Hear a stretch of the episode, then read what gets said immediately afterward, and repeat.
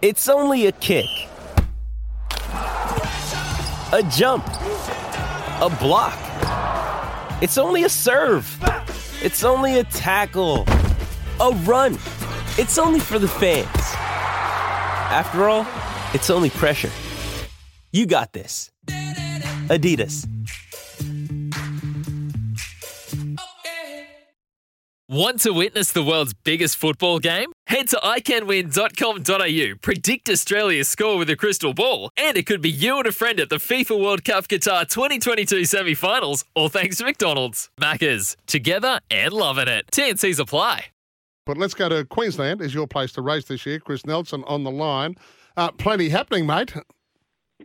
Yeah, good morning, guys. Uh, plenty of news on the racing front. Of course, uh, Alligator Blood was the big news yesterday. Now being, uh, well, the major shareholder in Alligator Blood is now Gerry Harvey. Yeah. So, well, there you go. So, Ben, Ben Dorries, I think full credit to Ben Dorries. He wrote that a couple of weeks ago.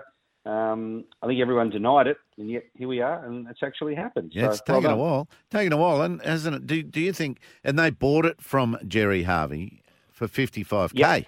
Yeah, Do you think that's that right. would mean something in the sale price back to him? Would he have screwed a deal to get it uh, quite quite well, or what is it worth? A sixty percent share of Alligator Blood. A With lot more, a lot more than Harvey. 55. I was going to say, with all respect to Gerry Harvey, do you think he'd do any deal where he wouldn't screw someone down? well, there goes your invite to the Magic Millions.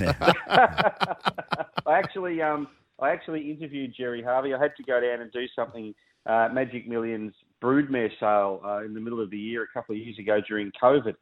And uh, I interviewed him, and uh, he was the nicest guy, but Yes. he was very eccentric, and he turned the uh, conversation around to um, washing machines and freezers halfway through. It was very amusing. You got robbed by a little old lady, didn't you? You just didn't see it coming. I didn't, not at all. It was very good, very amusing, a lot Hey, of fun. One thing the other night, like whatever night it was, Saturday night was it? That at the sunny coast they ran on the synthetic. What what was that for? Was that a, a scheduled synthetic meet?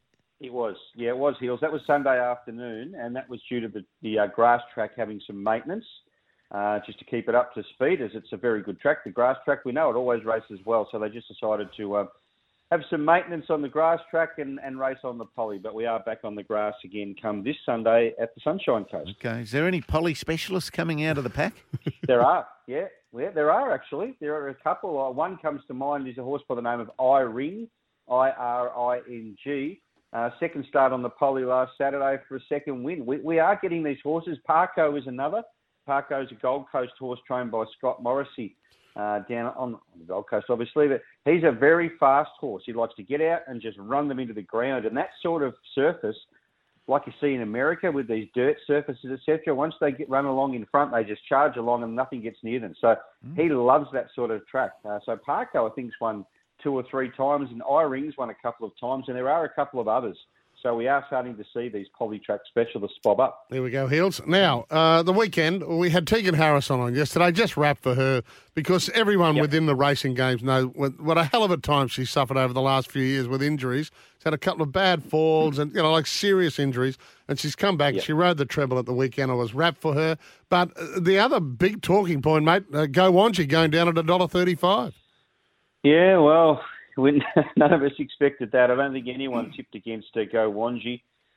Uh, look, he missed the start. He ran at the start. That didn't do his chances any good. Then Larry Cassidy was caught three wide, and what was he going to do? Go back or go forward? His thoughts were, if I go back, uh, the tempo's not there. They ran home officially in 33.96, their last 600, so very hard to come from the back uh, in those sort of splits. You'd have to run a sub 33, which isn't easy. Uh, so he sort of went forward and sat out there, and he said he didn't have any issues sitting out there three wide, no cover, but he just didn't think the horse was in the right frame of mind and the horse wasn't in the mood. So there you go. Uh, I'm not sure what to make of it. We won't know uh, any more other than well, until we sort of go forward and see a couple more runs from Go Wanji. But I think he might have gone for a bit of a break now. So there you go. He went down, and of course, Hang Five in the previous race was a dollar ninety favourite, and he ran third last. So it wasn't a good start to the day for the punters. Hey, just very quickly, what have we got this week?